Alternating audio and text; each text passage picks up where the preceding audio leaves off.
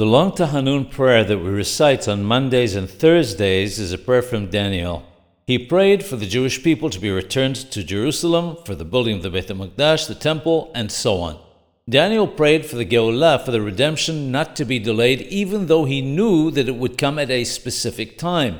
He learnt this from the redemption of Egypt, where prayer caused the redemption to come early. We also have to understand that all the dates found in the prophecy of Daniel are not final and written in stone. God can shorten the time and recalculate the time in Galuth, in the exile, from scratch. He can consider that the prophecy of the war of Gog Magog, which was to take place before the coming of Mashiach, was already fulfilled by the horrors of the Holocaust. He can consider all the times mentioned in the prophecy in a more lenient manner and bring the final redemption sooner than originally planned.